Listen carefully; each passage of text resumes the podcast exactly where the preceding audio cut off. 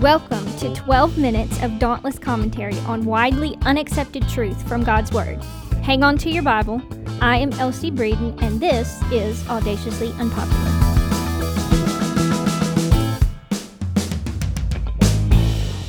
Hopefully, y'all are still trying to recover from last week's episode about feeling the burn. I hope that challenge has stuck with you.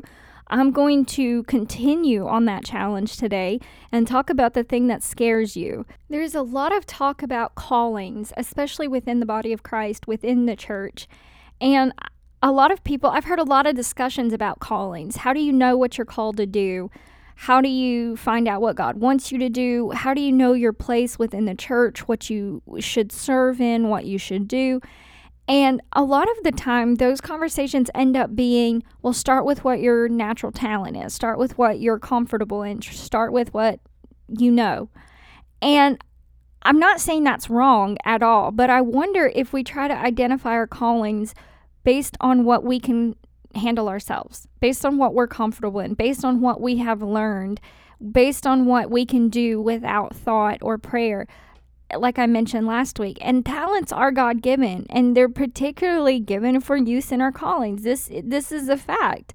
However, we like to stay in the realm of our natural talent. We like to stay in what we know we can handle by ourselves. It's kind of like again, like last week going to the gym, eh, we're not going to just pick up a weight that we know is too heavy for us we're going to stay within what we think we can do. And yes, a little by little, we're going to increase, but we're not going to just go grab the biggest one on day one.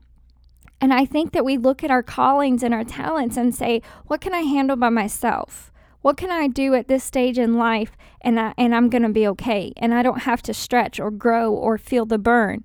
And so we identify our callings in our natural talent. And I'm not saying that's wrong. I'm just saying I don't know that we should stay there because we know what we're capable of and we want to stay there because there we can control it and we can perform. We don't really have to think about it or pray about it or study because we already know how. And you know how quickly we choose the familiar? Because it's safe, right? We know it. But I challenge you to consider this. What if what God wants is bigger? What if what He wants is bigger than what you can do on your own? What if it's bigger than anything you could learn, any skill you could master, any talent that you possess? What if what He wants you to serve in? What if what He sees you doing in the kingdom is way bigger than anything you could do by yourself? What if His calling on your life is something big enough that your talents just aren't enough? What if you're not enough in yourself? And I know that's unpopular because in today's world, it's you've got this, you can do this, you're going to rock this, you're great at this. And it's all this, this positivity based on our own talents and our own merits. But if we're really honest, we can't. We can't do this by ourselves.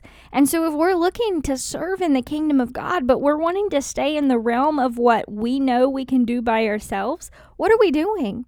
What are we thinking? But when we look at this challenge as what if he wants something bigger than what I can do? That is scary. That's when it starts to burn, isn't it? Maybe you're thinking of something right now, some capacity that you could serve in, some part that you could do, something you could do in the kingdom, and it's scaring you to death because it's not something that you can do on your own. Stepping into territory that we can't control and relinquishing that control and the outcomes and just giving into something and someone more powerful than us, that's uncomfortable. And we don't like it. It's scary and we stay away from it. But I want you to consider what if he wants something bigger? Maybe your talent is teaching but he wants you to mentor one on one, investing in the life of a young person. Maybe you're a mom, but he's called you to love on kids that aren't even yours in some capacity. Maybe you can sing, but he's called you to take his message into nursing homes, prisons, and on the streets. Maybe You're great at studying His Word, but He's called you to share it with others in more specific ways. Maybe you already know what I'm talking about.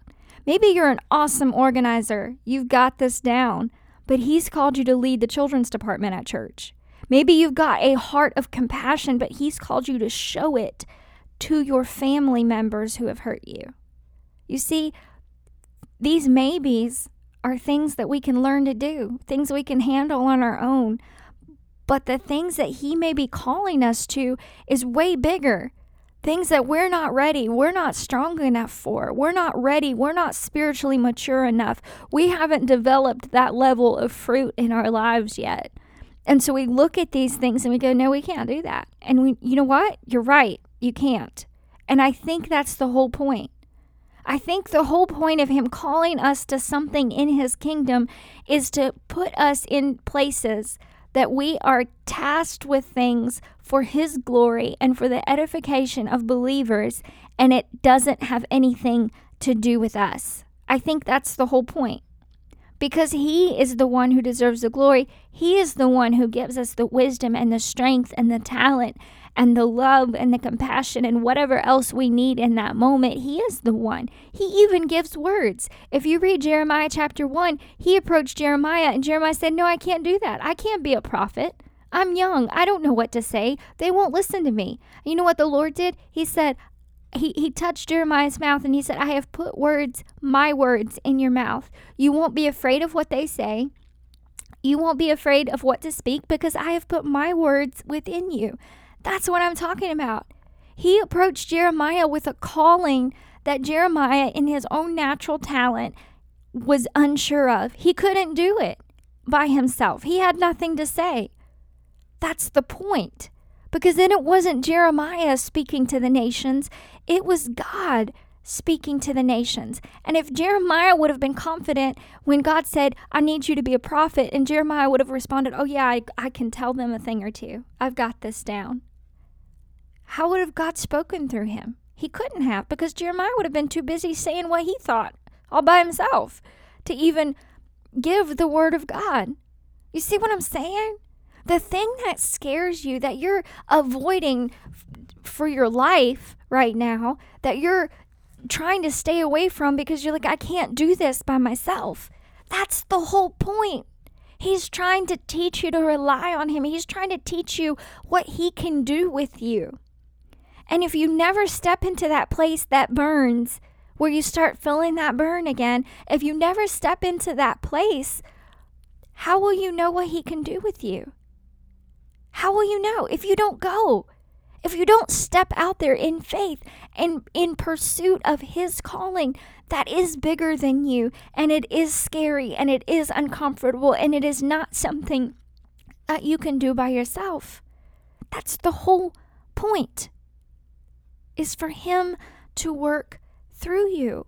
So, whatever your talent is, whatever gift you have, maybe you're operating in those gifts and those talents, and that is awesome. But are you doing it to the level that He's called you to? Or are you just doing it where you're comfortable? Because there's another whole level of when He plugs in His anointing and His strength and His words and His presence and His peace into who you are, into who He is making you to be. And there's an explosion of what he can do. There's an explosion of his power in your life and the lives of the people around you when you step out of your natural talent and say, God, I want to do this, but I can't. And you just let him do it. When we take ourselves out of the way, when we take our preconceived ideas and what we're comfortable in and our natural talents, and we just say, Lord, I'm here. Use me.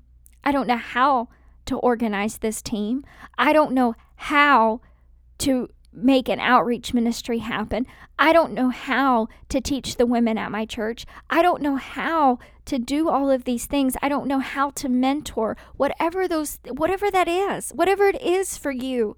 Whatever he's nudging, whatever he's calling you to, that is so much bigger than you. Whatever that is. We can't just not do it. He's calling us, He's wanting to use us.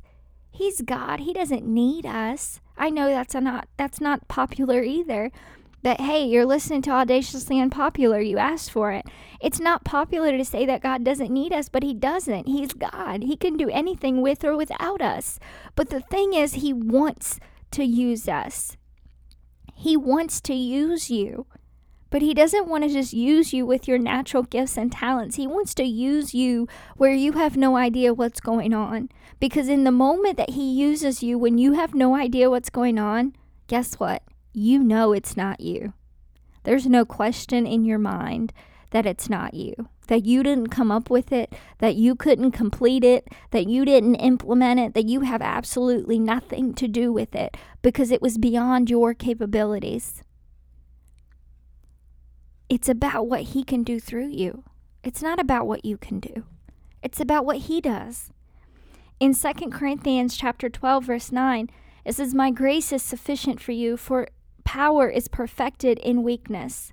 Most gladly, therefore, I will rather boast about my weaknesses, so that the power of Christ may dwell in me. Instead of shying away from those places that you're afraid of, Paul says, I will rather boast in my weaknesses. I would rather boast in the things that I have no clue about because that's where Christ shines the brightest. That's where I'm out of the way and he can do whatever he wants to.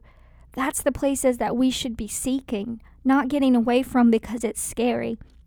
In 1 Peter chapter 2 verse 21, it says, "For you have been called for this purpose." Since Christ also suffered for you, leaving you an example for you to follow in his footsteps.